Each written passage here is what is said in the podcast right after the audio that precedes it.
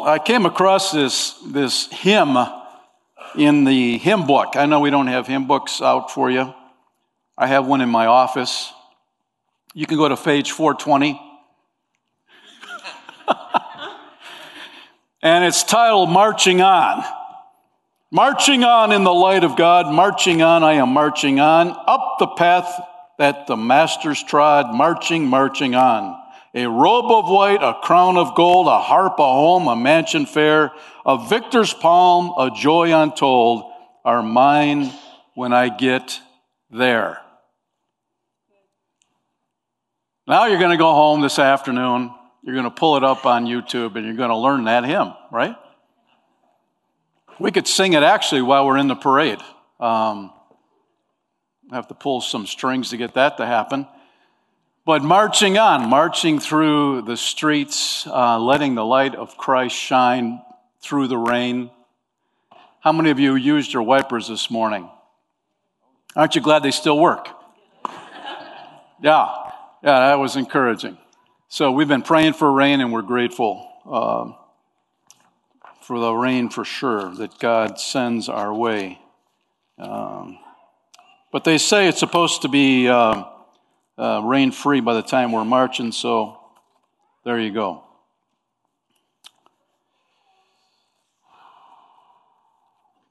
We want to congratulate our high school graduates, Hagen Blue, Mackenzie Martin, and Rocco Ritchie for finishing high school.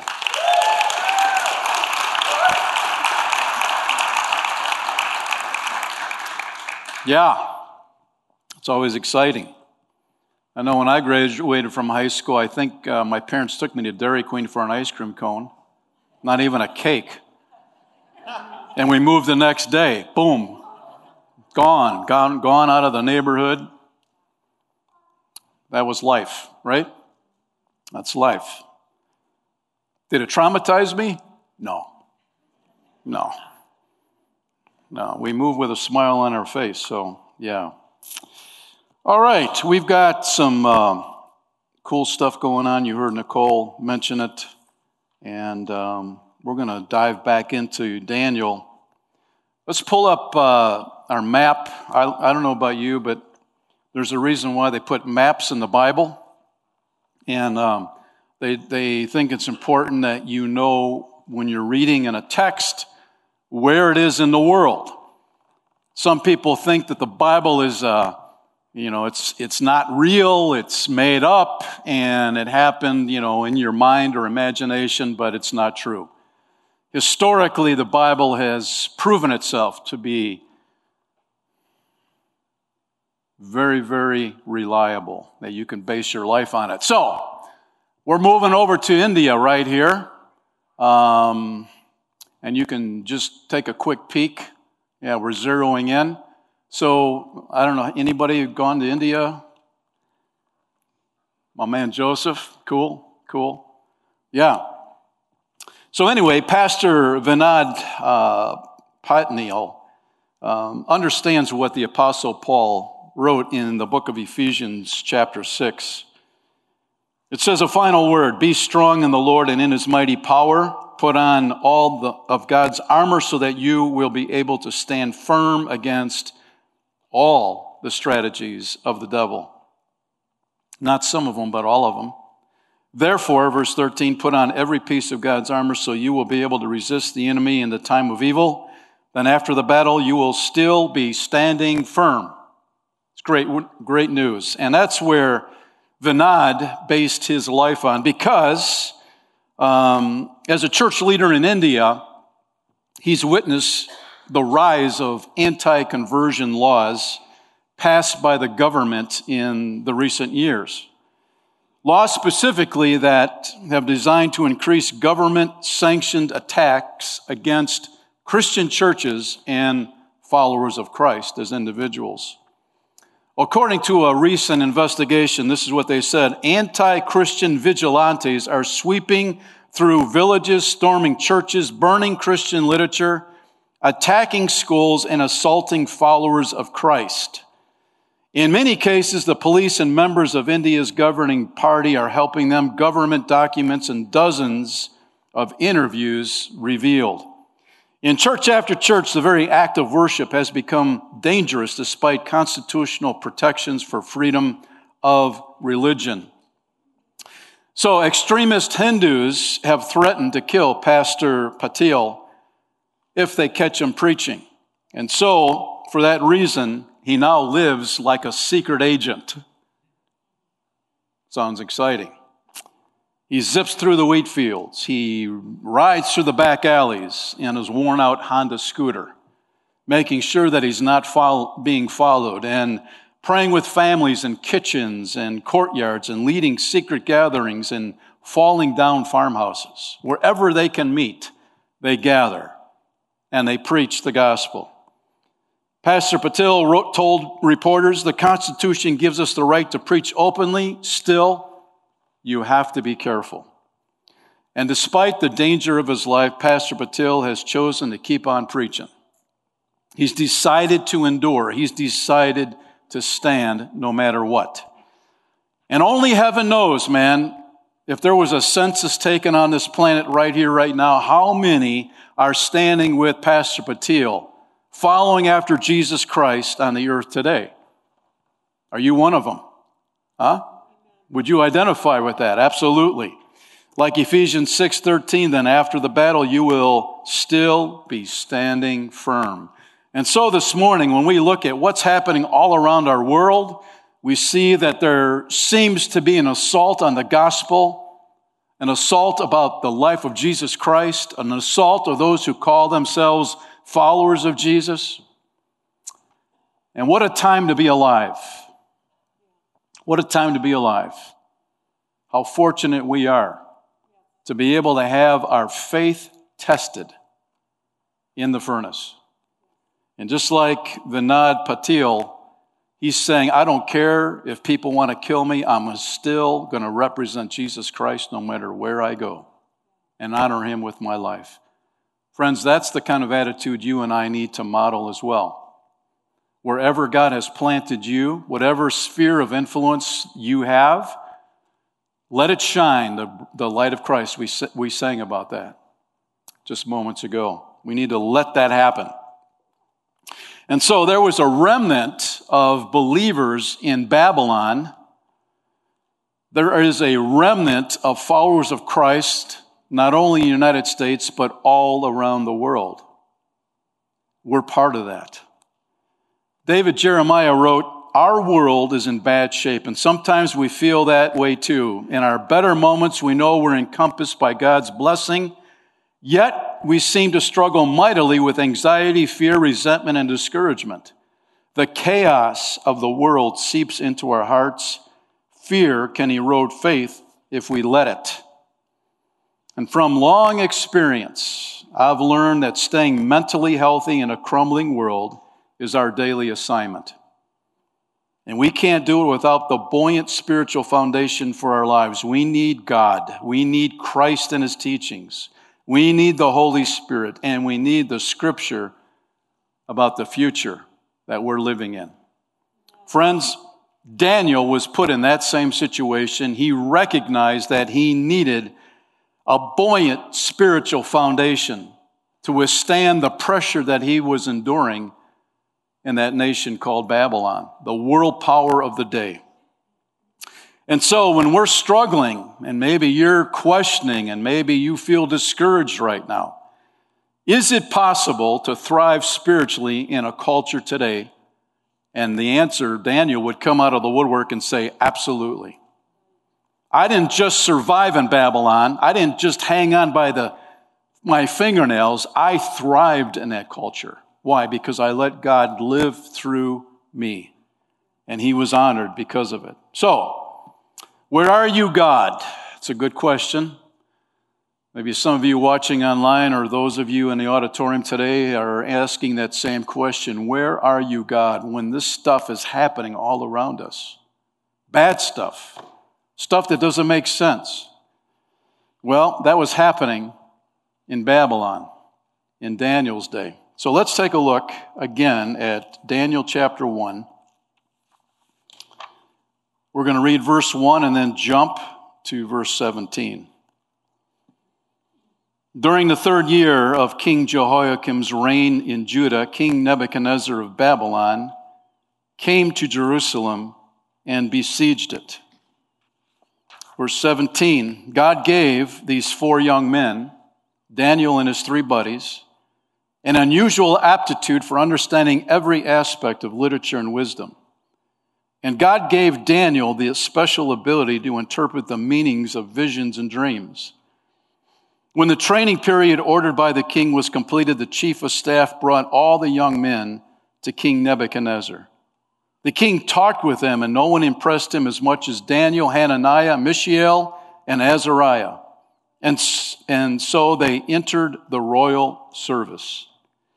Whenever the king consulted them in any matter requiring wisdom and balanced judgment, he found them 10 times more capable than any of the magicians and the enchanters in his entire kingdom. Daniel remained in the royal service until the first year of the reign of King Cyrus. And Father, we thank you for Daniel 1. We see, man, a summary of what happened in that nation, and how you used this man to represent you and your kingdom. And Lord, here we are. We're not just a number. We're not a mistake. We're not wandering on this planet. We are here for a specific purpose, and that is to represent Jesus Christ and represent him well. And Lord, we need your help to do that. You're living in us. May we allow you to live in and through us, Lord, as we rest in you daily. I pray for every person watching online and those in the auditorium today, the moms and dads in the other rooms with their children. Lord, we pray for your Holy Spirit to awaken each one of us, Lord. It's so easy to go to sleep. It's so easy to be lulled to sleep spiritually. And so we need to be awakened today to the times that we're living in. We thank you for the challenge, and we thank you that you didn't leave us here on our own, man. What a mess that would be. But you're with us, and you're helping us, for which we're grateful. In Jesus' name, amen. So, you have your outline, and we're going to crash all the way down to number 5. Those of you that are here for the first time, you can go on the Life Church webpage and go to the archives for the gatherings and catch up. But first, I'm gonna hit the pause button real quick here at number 4. Must have a core and a subpoint integrity. There's a verse there that I think we need to resurrect for this moment, and that's Romans 12:2 in the Phillips translation. It says, don't let the world around you squeeze you into its own mold. You ever feel like you're getting squeezed with your life, friend? You feel the pressure pushing against you? But let God remold your minds from within so that you may prove and practice that the plan of God for you is good. It's good. Meets all his demands and moves toward the goal of true maturity. How many of you want to grow in your walk with Christ? Here it is. By maturing in our walk with Jesus, we don't let the world squeeze us into its mold. And I tell you what, man, you don't have to grit your teeth, and it's a matter of reading God's word, staying in it, and applying it to your life, obeying it. And this goal of true maturity will happen over time. That's the good news. So, we are moving along, as I mentioned, to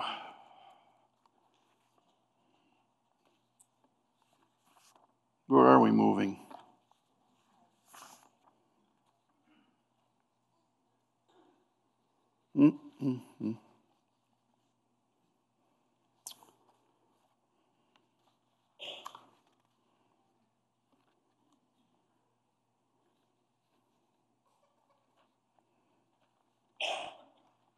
Well, we're moving to God is active. And we're moving to God tests. Verse 8. What in the world is going on here?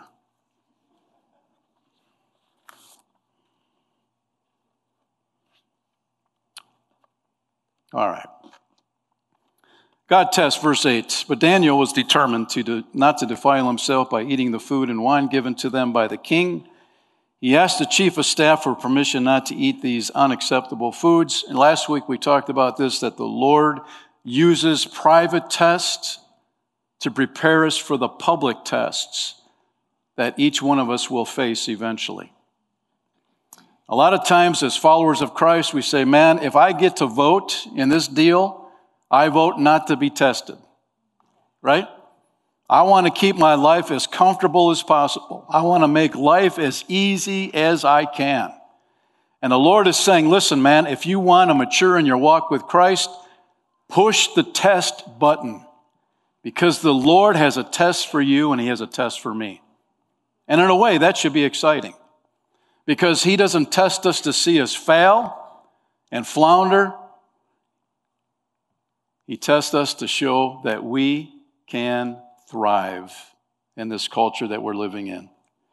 We see that in Psalm 105:19, until the time came to fulfill his dreams, the Lord tested Joseph's character. And isn't this cool? The tests that God gives you and I, they are never wasted. Every single test that you experience, it has your name on it. It's not like God sends a test to you and says, oops, that was supposed to be for George. God never has that problem, because he's got specific tests for each one of us. He knows exactly where we are in our journey with him. And of course, his goal is that he wants us to become more and more like him. So we need to say, yes, Lord, I'm willing to be tested. I'm willing to allow you to test my faith to prove that I do love you. So, Romans 6:10, when Jesus died, he died once to break the power of sin. But now that he lives for the glory of God. So you also should consider yourselves to be dead to the power of sin and alive to God through Christ Jesus. Aren't you glad you're dead to sin? You're not? Yeah, man, that gets me fired up. I'm dead to sin. But I am alive to Christ. Verse 12. Do not let sin control the way you live. Do not give in to sinful desires. Do not let sin. Friends, it really is time that as a follower of Jesus Christ, we don't allow ourselves to be lured with temptation into those places that are dishonoring to the Lord. God has given you and I his word. He's given us his Holy Spirit. And man, do not let sin control the way you live. Do not give in to sinful desires. And last week we heard Jesus gives us some real encouragement here. He says in John 15:5, I am the vine, you're the branches. Those who remain in me and I in them will produce much fruit, for apart from me you can do nothing. So what Jesus is saying is, if you want to flourish in your walk, if you want to become more like him, if you believe you are dead to sin, then you need to remain on the vine. Too many people are jumping off the vine, man, you know? They think it's the great escape. Boom, they cut themselves off from the vine, and a few days later they come back on with duct tape, you know? Tape me back up, man, you know? And you confess your sin, and you know, it's a sin, confess cycle. Don't you get tired of that? That's not God's plan. He's saying remain on that vine. And when you remain on the vine, you will thrive and produce much fruit. That's the great news. So, God, as we heard last week, has put this early warning system in us. When temptation comes our way, there's that little beeping red light in the back of our head, man, it goes off. to make us alert to this temptation that's coming our way. So we're never surprised by it. We always have a heads up on it. And Romans 6:22 puts it this way, but now you are free from the power of sin and have become slaves of God. Now you do those things that lead to holiness and result in eternal life. Now you do those things that lead to holiness and result in eternal life. What's that say on the front end? You're free from the power of sin. You see it?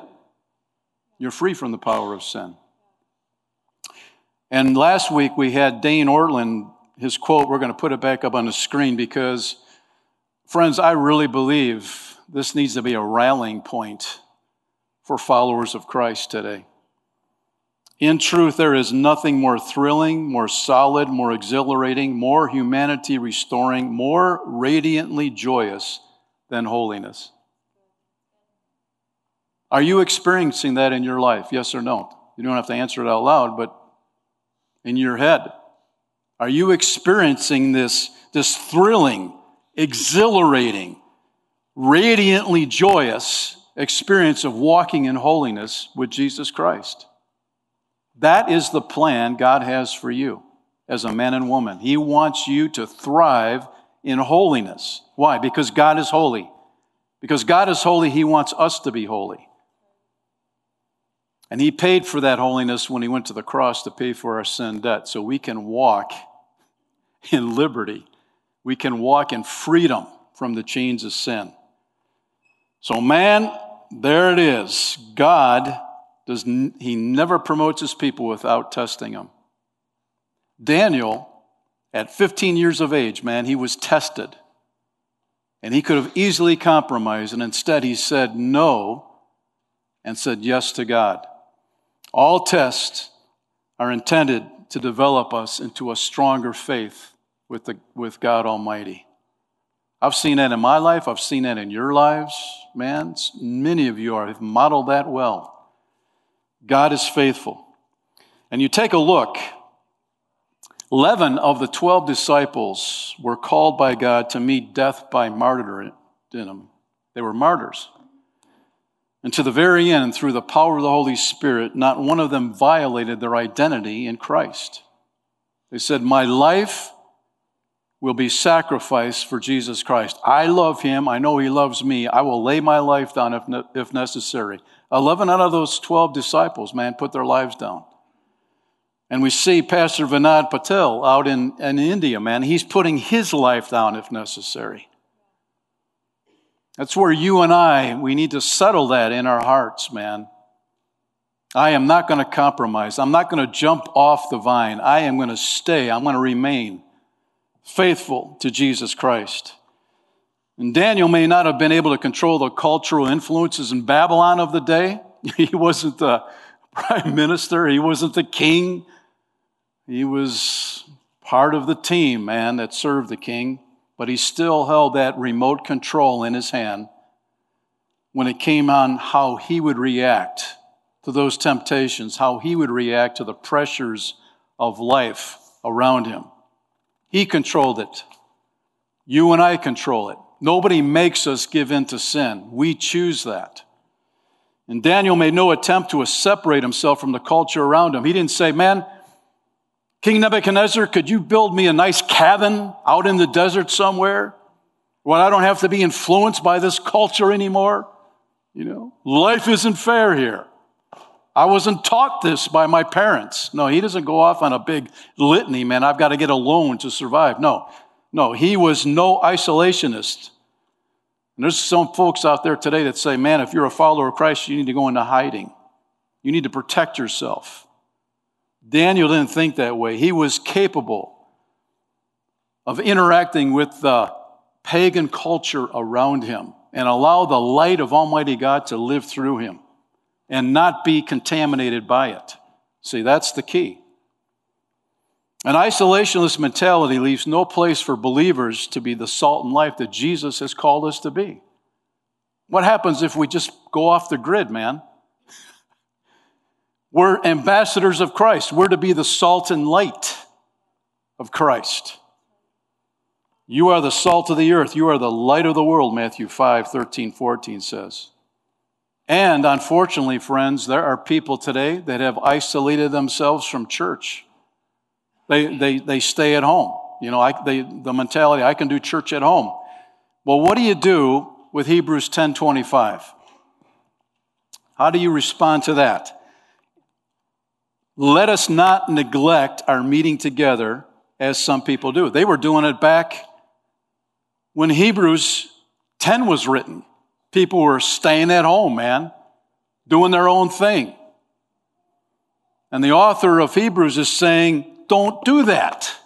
There are people that are doing it right here, right now, but don't neglect our meeting together, but encourage one another, especially now that the day of his return is drawing near. Is his day of drawing near closer today than it was a week ago?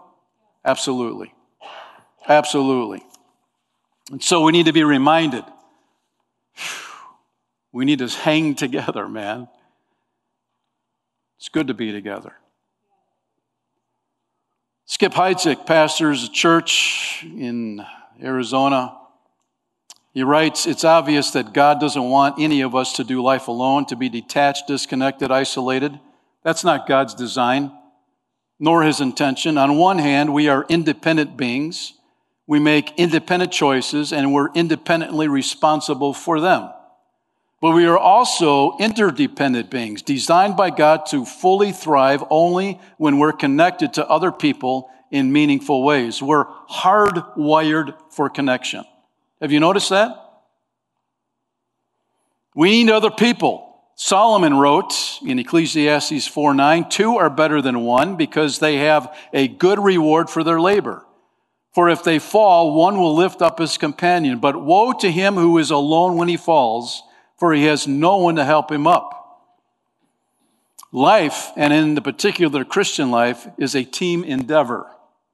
And serving the Lord is never an individual effort. It's always a team effort. Let me ask you something. How many people at church do you know by name? If you serve or volunteer, or maybe you're in a Bible study or a life group, you probably know a lot. If you attend a service weekly, you likely know some people by name, but probably fewer than those who are more engaged. And if you attend just sporadically, you know still fewer. Proverbs 18:24 says, a man who has friends must himself be friendly. That means instead of saying, nobody pays attention to me, take the initiative and be friendly to others. Instead of expecting attention, give attention to others. Somebody has to make the first move, so choose to be friendly. Paul wrote, let nothing be done through selfish ambition or conceit, but in lowliness of mind, let each esteem others better than himself. Let each of you look out not only for his own interests, but also for the interests of others, Philippians 2. So as Christians, Jesus Christ holds the supreme position in our lives. Because of this, you want to find other people who share your faith and do life with them. You're hardwired for connecting with others, and especially with fellow believers. So be a friend and be faithful. That good? Yeah, man. That's a good word right there. That's a good word of encouragement. And man, as we see that day approaching, the coming of the Lord, we need to be together. We need to hang together more than ever to be that source of encouragement. And so we should identify with Daniel. Daniel didn't go in isolation. He had his three buddies at least around him where they held each other accountable. He was under tremendous pressure to conform to the culture, and he said, no, I'm not going to do it. I'm not going to conform. And maybe you're here today and you say, you know, I want, as I mentioned earlier, I want to keep life as simple as possible, as easy as possible. But you know, we need to be feeling some pushback, some blowback in our culture today to make us stronger on the inside, to strengthen our core. That resistance makes us stronger in our walk with Jesus. But man, if you've never experienced any pushback or resistance, you're really unprepared for persecution. There's a true story about a follower of Christ who was crushed after he'd been passed over for a major promotion at work that effectively put a lid on his career. And so, being an outspoken Christian at work, his immediate supervisor was an atheist. He was sure that the reason why he didn't get promoted was because of his atheist boss. And so he went and he saw his pastor, and he was angry, and he said, I am frustrated with God. The Lord let me down. And he wondered what good it had been to follow Jesus all these years. And really, isn't the main reason we follow Jesus is because he's God and that he's forgiven our sins? Career advancement's not in the deal, man.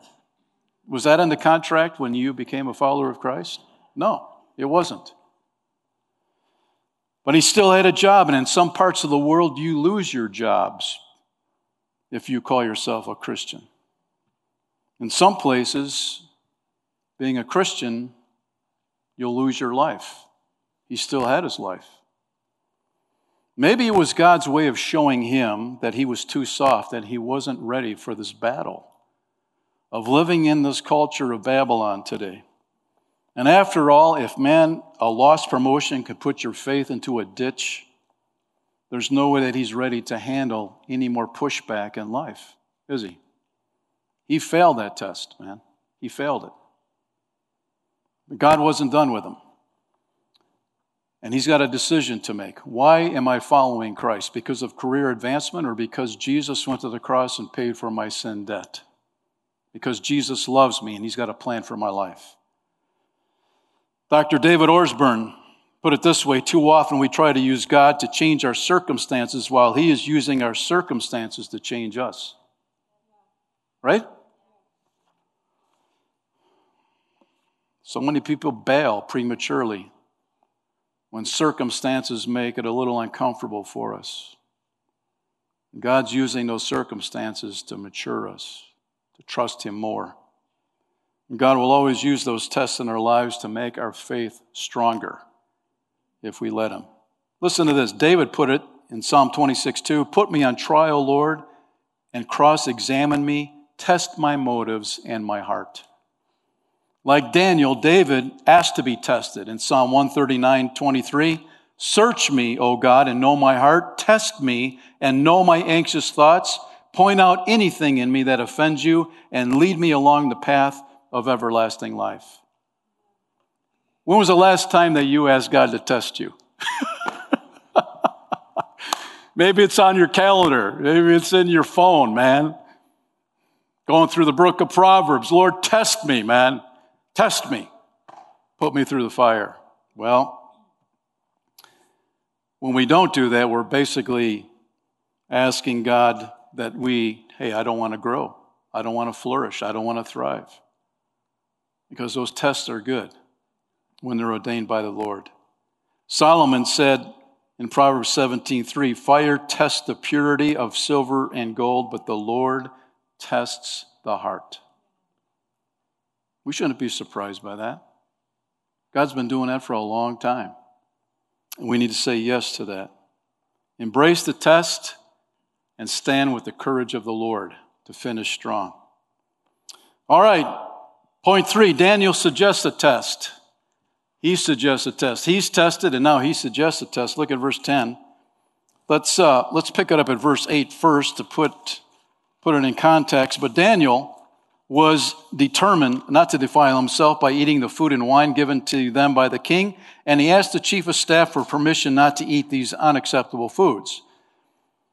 Verse 10, but he responded, "I am afraid, this chief of staff, of my lord the king," that's Nebuchadnezzar, "who has ordered that you eat this food and wine. If you become pale and thin compared to the other youths your age, I'm afraid the king will have me beheaded."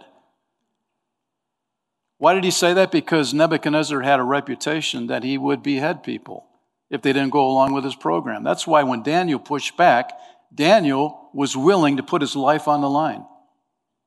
Nebuchadnezzar had a reputation. And he wasn't Mr. Nice Guy. And here the chief of staff says, "No, I don't want to put my life at risk." So what does Daniel do? Verse 11, Daniel spoke with the attendant who had been appointed by the chief of staff to look after Daniel, Hananiah, Mishael, and Azariah. He doesn't get ticked off. He doesn't protest. He doesn't lock himself in his room. Verse 12, please test us for 10 days on a diet of vegetables and water. At the end of the 10 days, see how we look compared to the other young men who are eating the king's food. Then make your decision in light of what you see. Verse 14, the attendant agreed to Daniel's suggestion and tested them for 10 days. Do you see how the Lord works? Daniel, when he was rejected by the chief of staff, could have looked at it and said, well, maybe God is saying to me, it's okay for me to compromise when it comes to my menu, eating at the buffet in Babylon. Maybe that's okay. Maybe that's God's answer for me. No. Daniel's core is committed. And when the chief of staff says, no, I'm not risking my life, what does Daniel do? He goes to the next in line, to the attendant. He doesn't give up. He stays strong in his faith. The attendant agreed. The chief of staff was afraid, so Daniel went to the next one in line. Daniel knew what it was to be tested, and he's willing to put the test out there. Please test us for 10 days. He was polite, and he was firm with this test. What happens after that? Number 4, God works miracles. Look at verse 15. At the end of 10 days, Daniel and his 3 friends looked healthier and better nourished than the young men who had been eating the food assigned by the king. So after that, the attendant fed them only vegetables instead of the food and wine provided for the others.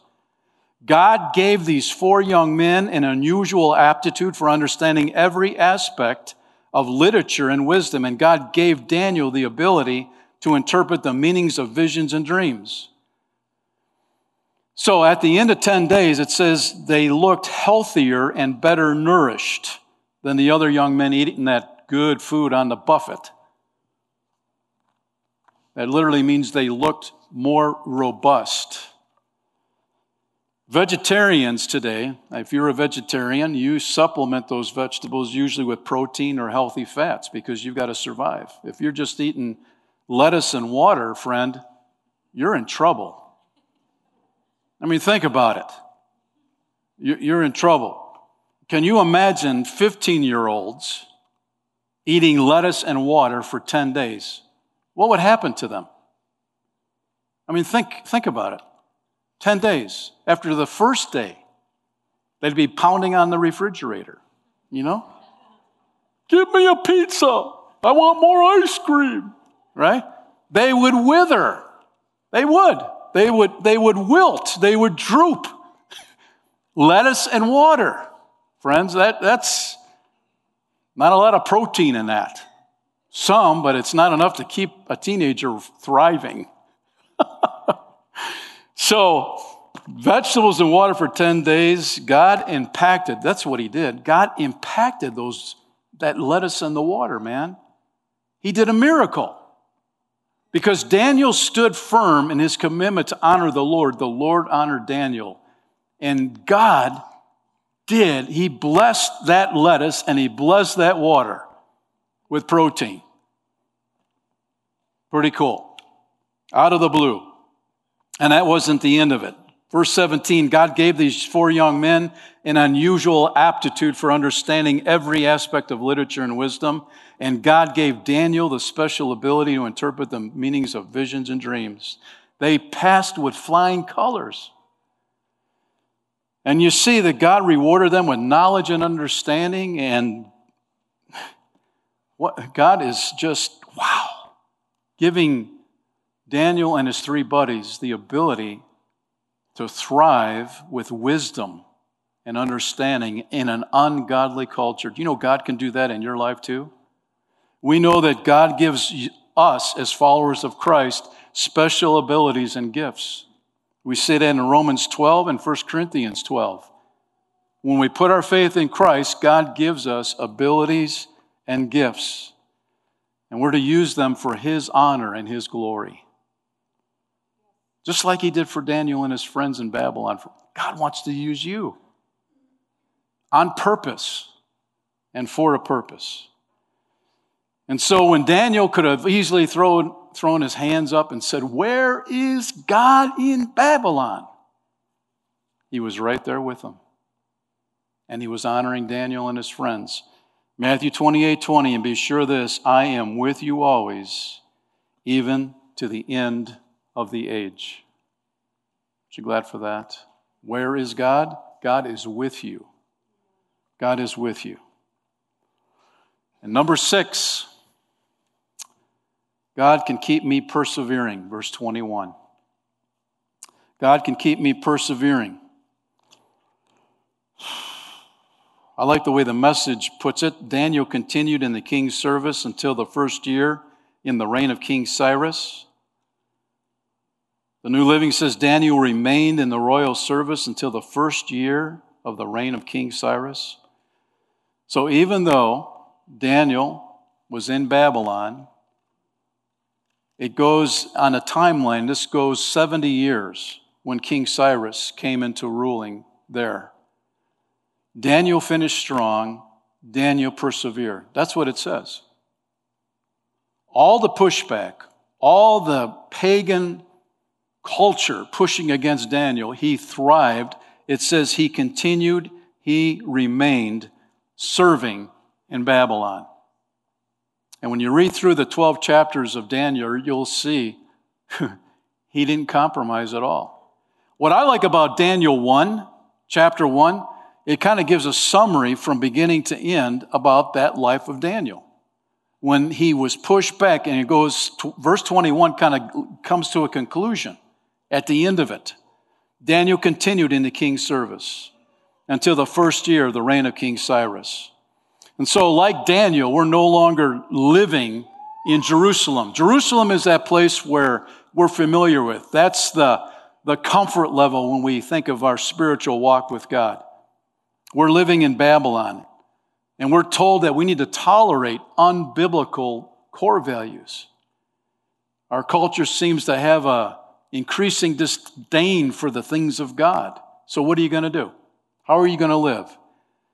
It's crucial that you and I, like Daniel, live uncompromising lives to those around us, not to quit, not to give out, not to give up, but to press on with the Lord. Dr. Raymond Edman was the president of Wheaton College back in the 40s and 50s through 1965, and he would tell his students, it's always too soon to quit. It's always too soon to quit. Daniel persevered. He modeled that for us. We see that through the entire chapter. Throughout all those 7 decades, man, Daniel thrived in his walk with God, and so can we. We're living, man, we're living in a world where it's so easy to become discouraged, disappointed with what's going on around us. I mean, it really, every week it seems like something else happens that's pushing against biblical core values. And what we learn in Daniel 1 is that God is not sitting in his rocking chair in heaven, twiddling his thumbs, detached from what his followers are going through in the world. Absolutely not. God is active behind the scenes. He is. Not only is he active in Daniel's world, he's active in your world and my world today. Do you realize back in May 28th, just last month, there were over 4,000 people baptized in Southern California? 300 churches came together. 4,166 people were baptized in the ocean.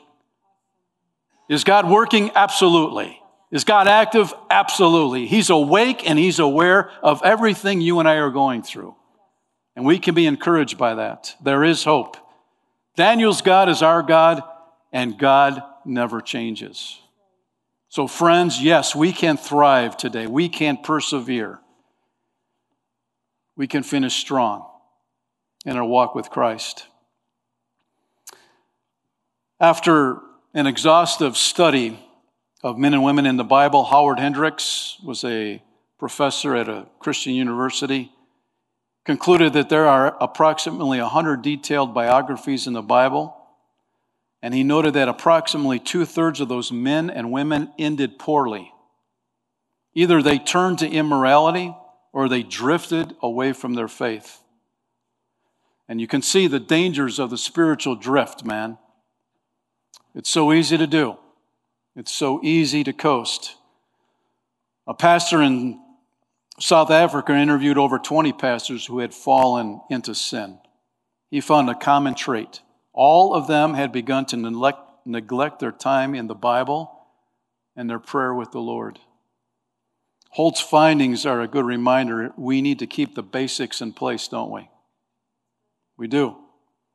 That's a life of consistent reading the Scriptures, reflecting, meditating, and praying, serving and giving financially. We're fully connected in our walk with Christ to stay engaged in that relationship with Him. So every morning, you and I make choices. Am I going to live fully for the Lord today, or will I allow compromise to creep in? Romans 13:11, this is all the more urgent, for you know how late it is. Time is running out. Wake up, for our salvation is nearer now than when we first believed. That word, wake up, Paul's giving the sense that the congregation was sleeping spiritually. They were in a slumber in their relationship with God. That's why it's like a flare, man. It's like a bomb going off. Wake up, for our salvation is nearer now than when we first believed. In other words, Jesus is coming back. He's coming back sooner than he did last week and the week before. The last year is closer than ever before. We have to be alert. It's urgent. Just like Joshua in Joshua 24:15, choose today who you're going to serve. But as for me and my family, we will serve the Lord. King David, Psalm 119, 112, I am determined to keep your decrees to the very end. Isn't that good? To the very end. I'm going to finish strong.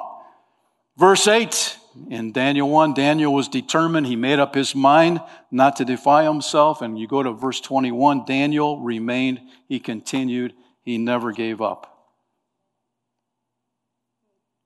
How's that going for you? Hopefully, you are committed to finishing strong. Paul writes in 2 Timothy 2:13, yes, and the Lord will deliver me from every evil attack and will bring me safely into his heavenly kingdom. All glory to God forever and ever. Amen. The Lord will deliver me from every evil attack. He will bring me safely into his heavenly kingdom. Okay? Galatians 6:9, let's not get tired of doing what's good. At just the right time, we will reap a harvest of blessing if, you can circle if, we don't give up. Daniel didn't give up. He finished strong. And so, going back into the 1862, Quentin Campbell entered the U.S. Military Academy at West Point. Man, if you've ever been to West Point, what a place. Going into the chapel at West Point, it's breathtaking. Well, anyway, Quentin became discouraged early on because of the demands that were placed on him at the academy. But also, America was at war since April 1861. So over a year, his country was split. Well, Quentin's mother knew that her son was discouraged, and she asked a friend to write a letter to Quentin to encourage him. This is what the letter said. Cadet Quentin Campbell, your good mother tells me you are feeling very badly in your new situation. Allow me to assure you it is a perfect certainty that you will, very soon, feel better. Quite happy, in fact, if you only stick to the resolution you have taken to procure a military education. On the contrary, if you falter and give up, you will lose the power of keeping any resolution and will regret it all your life. Signed, Abraham Lincoln, June 28th, 1862. Friends, those words, that advice that Lincoln gave to this young man a long time ago, they're relevant for you and me this morning. Man, if we lose the power of keeping any resolution, if we sign off with God, if we drift away from Him, we will regret it. Let's not live with regret. Let's finish strong with the Lord. How about it? Father, we thank you this morning for your encouragement through your word. Thank you for Daniel 1. Thank you for using Daniel as an example in a culture that had gone haywire, very similar to what's going on in our culture today. And so, Lord, we can relate. It makes sense. The dots connect. And we thank you that Daniel did not wring his hands and he didn't go in a corner and feel sorry for himself. Instead, he said, Lord, use me to thrive in this culture. And Lord, we are not to isolate. We're not to put up walls around us to try and protect ourselves, to make life easier. You put us on this planet to empower us through your power to produce good fruit. Help us do that, Lord. Help us to finish strong like Daniel did. Help us to be committed to the fact that we represent you and people are watching. And people are listening to how we respond to life. Lord, what a gift it is to be alive in 2023, to have Jesus Christ living inside us through the power of your Holy Spirit, that we can thrive and not just survive. I pray for every person here this morning, Lord. You know their spiritual condition. You know where each one of us are at.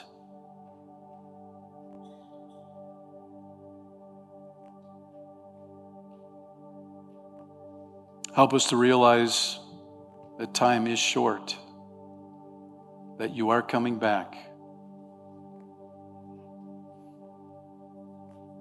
It will be worth it all when we see you face to face.